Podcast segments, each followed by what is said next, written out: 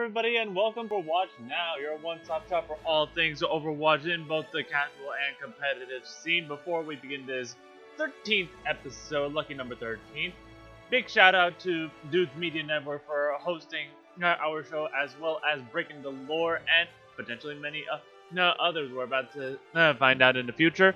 But um, yeah, huge shout out to them.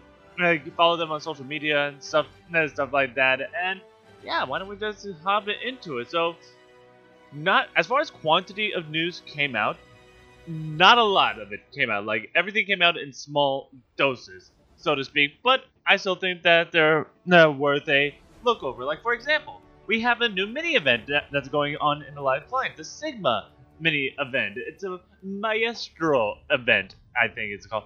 No, called no called. I'm terrible with names. Cut me some slack. But yeah, and this is actually interesting because the way this event works uh, when compared to previous events is that in previous events what would happen is that you would get a unique spray after three wins, a player icon after six wins, and whatever legendary skin came after the ninth win. And that's how it's that's how they've done it for the past countless events during the summer events, during the other mini events like Nano Cola and Beret event.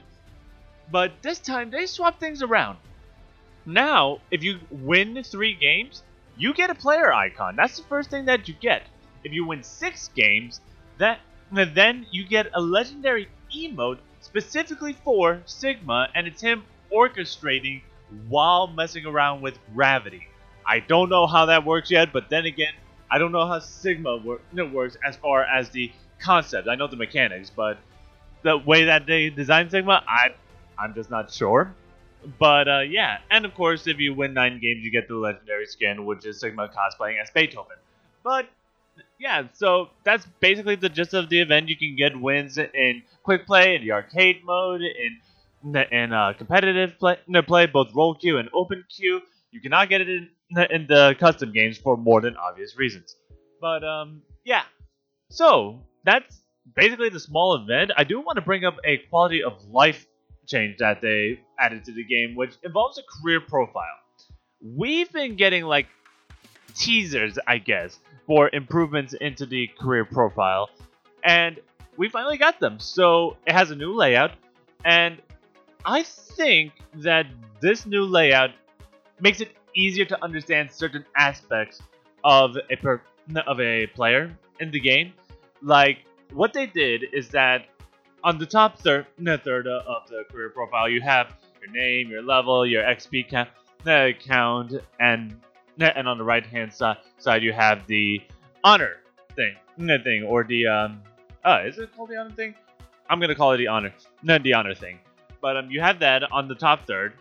On beneath that, on the left hand side, you have the time that you put into the different game modes, and that ranges from competitive to quick play to arcade to custom games and to experiment experimental. So that I found interesting more so that they put in the custom games because there I think Blizzard realizes that people play uh, actually use the custom games they use the workshop mode that they've given us a while back and excuse me and so with that they they decided, you know what? Let's see how often these player players um, go into the custom games for these game modes because not everybody plays for the main game. Not everybody plays for competitive. There are some, there are really some fun shenanigans that can happen in custom games. I played Uno in custom game, games, and that was fun. No fun.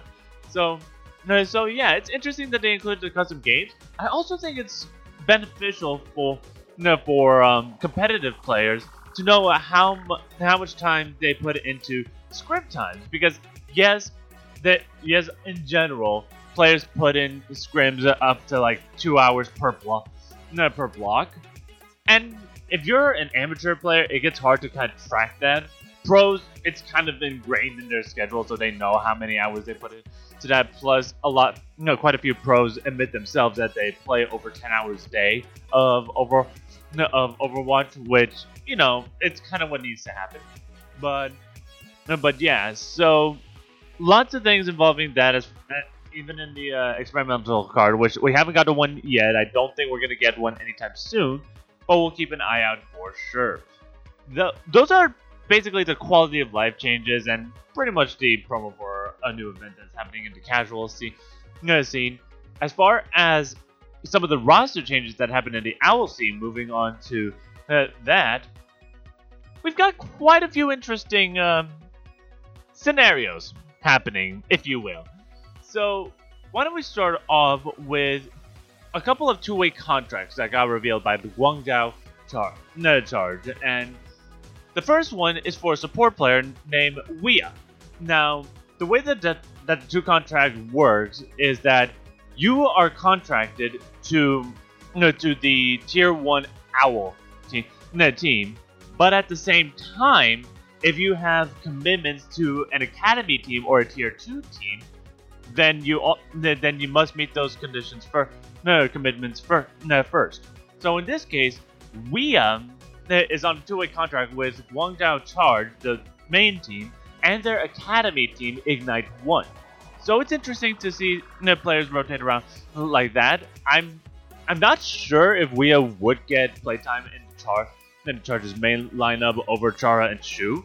Both of them have been doing exceptional, and eh, and uh, we'll get to some of that in a, eh, in a little bit. So it's interesting. I still think that I still think that it's a good thing for tier one teams to support tier two players and tier eh, two teams in this sense. Just support tier two in, in general, because a lot a lot of the tier two players and tier two teams they actually scrim the tier one team. So having this form of two way contract, I do think it's for the best the better of both teams and players involved. Anyways, the next one is a little bit of a surprise because it involves Krystal, the player that in the past I said that nobody was going to pick him up because of the fact that he went AWOL in a very unprofessional manner. Guangzhou Charge picked him up in a two-way contract, similar to Wia, for the same te- team. So Krystal, in a sense, is making a return in Owl. But for now, I think the plan, based on what Guangzhou has, has said, is that they they believe that Krystal deserves a second chance, and to some degree, I'm I agree. Players do deserve a second chance. Eh, if you want to know what degree I don't think that applies for, then hit me up on my DMs. But, but um, yeah. So, seeing Krystal return in just competitive Overwatch is an interesting thing. I do, I really do hope that Krystal just clears up his act, be be more professional, and just not disappear out of the blue because I don't I personally don't think that he can afford it. He could barely afforded it the first time around with Spark, and if he were to mess up that bad again, that's career ending. That is literal career ending, and I don't want to see that happen to any player. No, really. But um, yeah. So Krystal's back. We'll see what happens with him as far as whichever team he plays on. Next, we have, as far as the player base goes, we actually lost a player in the Owl scene. Nazina. I'm I'm saying this in this sense because I'm talking about Spree. He got he officially got released from the Houston Out, Outlaws, and he even made a TwitLonger about it, saying that it was a difficult decision for him to even make. So my guess is that um, he was considering leaving the team for a while, which should come to no surprise, really, because nothing to say bad against Spree. I think he's an excellent off tank player. Cesario is one of the best in Owl.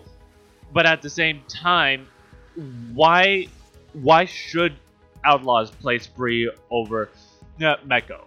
Like, I've heard people say that Mekkko doesn't play Zarya, so that's where Spree comes in. And I remember there being matches when Hero Pools was a thing where Zarya was the dominant off tank and the Outlaws still played Mekkko over Spree. So it's one of those where I think I basically think that it it could have happened sooner, eh, but better late than never. I guess.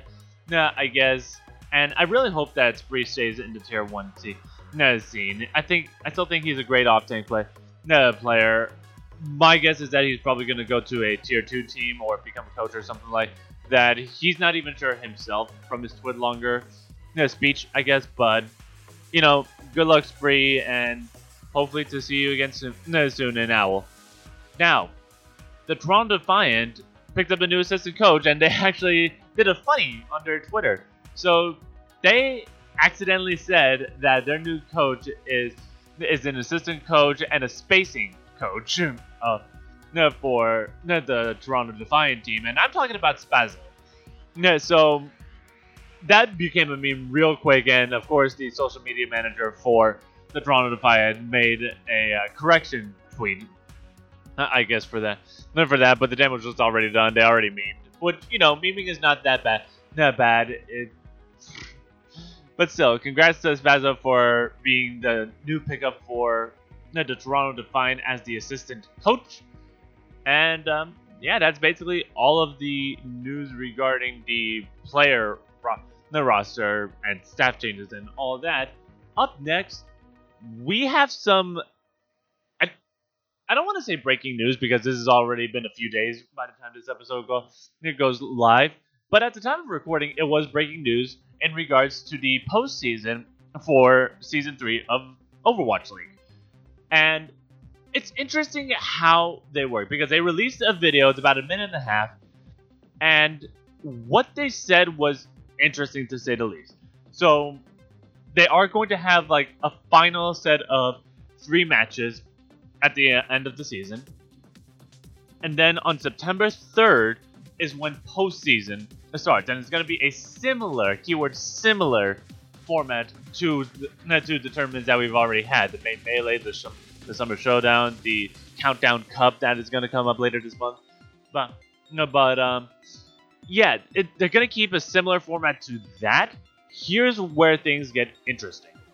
So they're going to the, the postseason is going to start off with the separate te- teams in their separate brackets until there are two teams from both the Asian region and the North American region.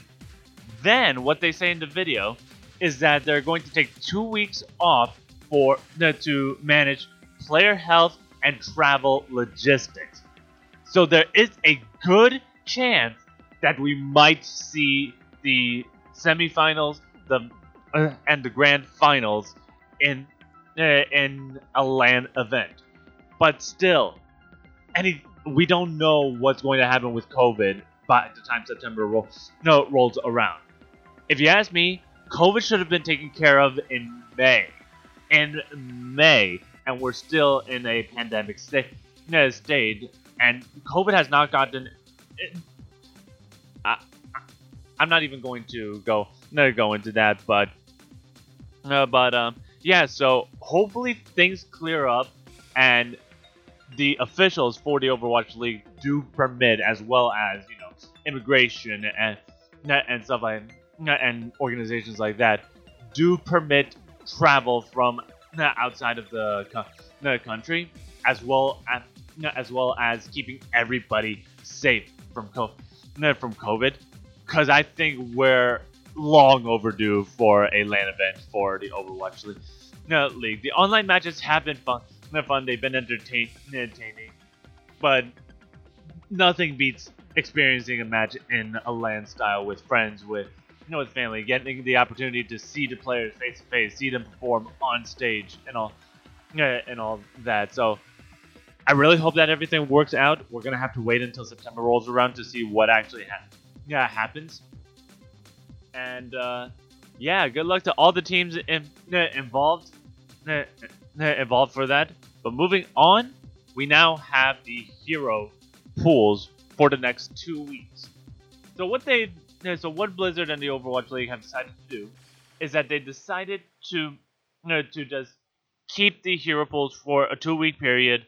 Then on the last week, before the no before the tournament of the month, in this case, the Community Cup, no cup, or the no the Countdown Cup, no cup, they decide no they decided to. Mm, sorry, a little bit dry. So but anyways, they they decide to just open it up to whatever heroes are in the game, effectively no hero pools, and then and then the tournament is just no hero pools. So for the next two weeks, we are not going to be seeing Mei, Widowmaker, Orisa, or Ana. personally, I think that means a return to dive, kind of, because when you think, know, when you think about about it and think about some of the metas that we've seen in the past, in the past, there are real there are really a few heroes that stand out in the me- in the metas that we've already saw. That's all. We have Brig, we have Genji, we have Orisa and Sigma as the tank, uh, tank duo, and really any long range hit scan or projectile sniper, so so to speak, in the in the lineup. Those have been kind of like the formula for the meta, not for the meta uh, in the summer showdown. So we've already seen, well, we've seen two of them get removed from no, from competitive play for the next couple of weeks. No weeks. Now Ash is still a dominant sniper in the game. In the game, Bob is just too good still. Still, same with Genji. Both of them can be played in dive. They do have that uh, comparison when it comes to the different comp, uh, comp styles. So, and D.Va did get a buff recently, so I do think that we might be seeing more of D.Va. And hmm, I want I wanted to say that Reinhardt would also be the go-to main tank, which might be. We might be seeing some Rein Sigma, but the fact that we don't have an Ana, I think makes it difficult. Kind of. You can always go Moira Lu- no, Lucio when it comes to that style of Brawl or Moira Br- no, Brig. But again, I don't think it's going to be the strongest, so, no, so to speak. No, so to speak. So, we're about to see what happens. I'm looking forward to seeing a return of Nadive. It is more likely that there are going to be more Rein Sigma style uh, comps, but if we do see Dive, then yeah, it's gonna be fun, fun matches. And speaking of matches, we have more matches that by the time this episode goes live, that would already be starting. Actually, I'm gonna try to get it live for Friday at 3 p.m., which is our first match. And by Friday, I mean Friday, July 17th. So in a couple of days from the time of recording. So on Friday, July 7th, 3 p.m. Eastern Standard Eastern Daylight Time, we start off the this week's set of matches with Vancouver Titans versus Paris Eternal. Now, it's interesting with these two teams. I'm gonna give the win to Paris Eternals, regardless of what the score count is. They they just look dominating. SP9RK1E looks amazing. They have one of the best coaching coaching staff in North America. America, and even when SP9RK1E isn't playing, Sun and Nico are just um, god tier in their own right. No, right. I will. No, I will die on that no, that hill mainly because Dylan is not here to die on that hill. So I think Ross, I think uh, roster wise and staff wise, Paris Eternal is set to take this as a 3-0 victory. That's my final scoreline. But regardless, I just do not see Vancouver winning this. And it's not that Vancouver is a bad team. No, team. They're still new, but by now they've worked out most of the kinks that they need to work, to work out. They understand the fundamentals in high level Overwatch play. They have everything that they need. They just need to practice now. And Paris Eternal is not the team to practice with. No, with because they just they they read every everything. So I don't see Paris losing this. If anything, Vancouver will take one round, not even a map, one round in one of the control maps. But no, but um, yeah. So good luck. No, so good luck with Vancouver. You're gonna need it, but I'm still calling it Paris Eternals 3-0 victory. Up next, we have the Houston Outlaws versus the Dallas Fuel, Battle of the Texas. So, uh, I like both of these teams. I'll be the first to admit it. I've been I've been labeling myself as a Houston fan fanboy since season one, since preseason of the Overwatch League. League. So there's no way that I'm going to say that Houston is going to lose this. However, I don't know what the scoreline is going to be. I want to say that Houston is going to win, no, win this because they've been looking so, so good, new good. Like I can't. I'm not even going to bring up how they got 3 0 by Philadelphia eh, during the summer showdown. That they got 3 0 by San Francisco Shock by by Paris Etern- Eternals. Actually, I think they 3 1 to Paris Etern- Eternals. No, but it's like, okay, you're you're saying that Houston at that point you're saying that Houston Outlaws is bad because they cannot get one map one map win against a really good team. No, team. Like there are reasons why San Francisco Shock, Paris Eternal, and, and Philadelphia Fusions are where they are far, as far as the leaderboards. They are that strong. They are that consistent. They have the best players, the best staff. staff. It could literally be any combination of those three teams as far as you know which ordering you want to go for the top three you know, spot. There's a reason why most power rankings have them that uh, that high. So to say that Houston is bad because they cannot beat or take a map off of those guys, you know, off of those three, I think that's a very punitive reason, reason reasoning, especially since in my personal listing, I still have Florida Mayhem up uh, up there with those three, but as the number four and number five, the five seed, and Houston beat them out of the knockout round, uh, rounds. So, so yes, Houston does not look good against the good team, against the best teams in the North American region.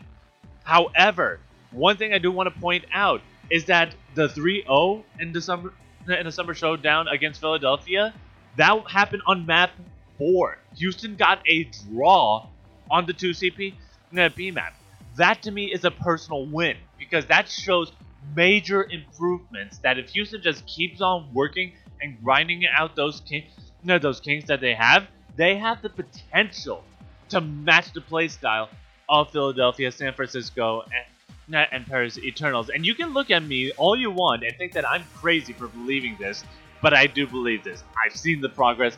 I think is going to work out in their favor. I think this is going to be a 3-1 in favor of Houston Outlaws because on the flip side, Dallas Fuel, no, Fuel I don't even know what to say about no, about Dallas Fuel because I can't I can't say that they're going to lose because of how bad they looked against Paris in the Summer Showdown because again Paris is a really good team. Paris won the Summer Show Showdown, much to everybody's surprise.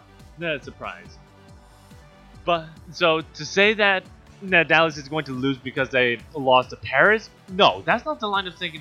Uh, that's not the line of reasoning that I'm going to go with the line of reasoning that I'm going to go with for Dallas Fuel is that they've their trend has been looking really downhill, so to speak. They picked up Onigod thinking that that was going to help, but Onigod only played for like two ma- no one two matches before the Summer Showdown, and it never got put put in again. There's I think they're still working out things with Onigod and trying to integrate him into the into the team, which you know it, it's fine. It's what needs to happen. Personally, no, personally, I think that they should at least consider running Onigod and Decay, even if it's for one map. Because at this point, you can run either the Genji or the Tracer and an Ash. And I think Onigod has one of the better Ashes of the Tier 2 scene, and likewise has one of the better Ashes uh, uh, of Owl, really like you can make the argument for Carpe all you want, but again, good player on a good team. team. They just picked up Onigod. So until Dallas works out whatever kinks that they have on the team, I do believe that this is going to be a 3-1 in favor of the Houston Out- Outlaws. I think Outlaws has the momentum. I think Dallas is still trying to figure things things out, and that's going to be their downfall. But it's still Battle of Texas. It's still going to be a fun match to to watch. Yo, no, go ahead and complain when I'm right, no, right when that actually happens. Up next at 4 a.m. Eastern Daylight Time on Saturday, July 18th, we have the Hangzhou Spark versus Seoul Dynasty. I think Dylan and I kind of said uh, said this on the dot last week. No, last week when it came to reviewing the power rankings for all of the teams in their respective regions. And when it comes to Seoul Dynasty, I still believe that they can beat anybody that's beneath their their rankings and lose to anybody that's above their rankings. The issue with Seoul is that they have such a unique playstyle that now now when you look at it and look at what's what the hero pools are, they're not going to have at their disposal. Gesture is not going to have the Orisa at his dispo- disposal. Will that be an incentive for Seoul to run dive? Maybe, but again, no. But again, if this is Hangzhou's, if there's any opportunity for Hangzhou to try to show that they're still a top tier team, net team from season two, it would be the this match. It would be this match to determine that Hangzhou still has what it takes to be amongst the best players of of the Asian region. But again, I Seoul is just too too good to just overlook. I don't think Hangzhou is going to win. I think that the most that they're going to get is one map, so that makes it a three to one victory for you know, Seoul Dynasty in this map in this scenario. I really wish that they proved me wrong here. I want to see Zhao do better than what they've been shown. But moving on, we have Guangzhou charge up against London Spitfire. I think this is going to be an easy 3 0. like, Guangzhou has shown a lot of improvement over the past couple of months, and that really show, showed when they beat Shanghai Dragons in the Summer Showdown. The team that everybody thought was going to win the Summer show, Showdown. And in normal circumstances, everybody would be right, and that would have been the case for the Showdown. But there's a reason why it's called the Showdown. Guangzhou took it to Shanghai and just got the win off of them 4 to 2 in the grand finals. Not a lot of teams are able to do that, so congrats to Guangzhou for doing something like that and showing their, their prowess. And it's that kind of reasoning that that makes me think that Guangzhou is going to 3-0 London. London is not where they used to be, and I can't I can't even say that it's because of the new roster that they have because all the players on the rosters are good in their own right, but something is just not clicking with London. Like they're not the same team that won the season, no, won the first season of the Overwatch League. They're not. They're, I just don't know what to say about London. No, London, no, really. All I know is that Guangzhou is going to win, no, win this, and yeah, there's really nothing much more to say. Up next, we have Chengdu Hunters versus Seoul, no, not Seoul, versus New York Excelsior, and that's at 8 a.m. on Saturday. And again, I I can't see Chengdu winning this. They haven't been looking great this season at at all, but I think that this may be the meta where they can show some sort of life. Of life. Right now, they've really been struggling against the um, the spam comps, which now they don't have to worry about. They don't. This meta is not going to have a mate to slow down divers. This meta is not going to have uh, have an Ash to, or not an and Ana to sleep in the flankers, yeah, to sleep the flankers. This meta is not going to have an Orisa with the halt to displace them. This this meta is, I think, is going to be easier for dive to thrive, but still, no, but still, New York has been consistent despite their struggles against teams like Guangzhou, like Shanghai, like, uh, like even London. They've struggled against Lo- no London every now and then. But I don't see New York losing uh, losing this. And if if Chengdu do run dive, I think they really need to put put in a Meng over a Ting. I don't think a Ting has been looking his best. I think Jinmu and Elsa and even Bacon Jack, I think they they've all been looking stellar in their matches. But in this case, it might as well be maintain difference. And New York, yeah, they have no, yeah, they haven't been looking the best, but they've been looking more consistent. So I'm gonna give the final score here, here as a three to zero in favor of New York here. So I want Chengdu to do better, but they have yet to prove prove to me personally that they can. So let's see what happens. It is an 8 a.m. 8 a.m. match, so I might be awake since I have to wake up for work that day, anyways. But. Up next, we have at 3 o'clock Vancouver Titans versus Los Angeles Gladiators. Here is the interesting part, because Los Angeles Gladiators. I think a lot of the power rankings were no were expected of them to you know to win, but they lost three to one against Washington no, Justice. Now, I I personally believe that Vancouver's placing being the fourth seed in the summer show the showdown. I think that that was a bit of a fluke, no, a fluke there. But at the same time, they didn't look that bad against Paris. Like, yeah, there were you know, there were moments where Paris just completely mopped the floor with Vancouver, Vancouver, but Vancouver did take a map, and that's got to count for something. So, I think that is going to go the distance. I think this is going to be a 3-2, and I honestly think that it's going to go to Vancouver. Like the placing from the last tournament, I thought was no was a fluke, but at the same time, I don't think Vancouver is a bad team. Like I've said before, I think that they know the fundamentals of what they need to do. They just needed to practice, and now that they have the time to practice, I do think that they have what it takes to you know, to get more victories under their belt. So with that, I believe that it's going to be a three to two in favor of Vancouver Titans up against uh, the LA Gla- no, Gladiators, and it sucks because Gladiators also picked up good, a good player, a good player known as Kevster, who was on the same team as Onigod, the you know the number one team of the tier two scene. Well, we're just gonna have to see what the lineup is. I think this is a matter of lineups. With Vancouver, you can kind of guess what the lineup is going is going to be. They really only have two tanks, two, you know, two supports, and three DPS, and we know that Shockwave is kind of a shoe in. He's been having an amazing performance since joining the team. So uh, so, yeah, I personally believe that this might be either a Shockwave versus uh, Mirror or Shockwave ver- uh, versus Kevster ma- uh, matchup. But, uh, but yeah, LA Gladiators do have a shot at taking the win, but I do think that it's going to edge towards Vancouver for this match. Anyways, now we have the.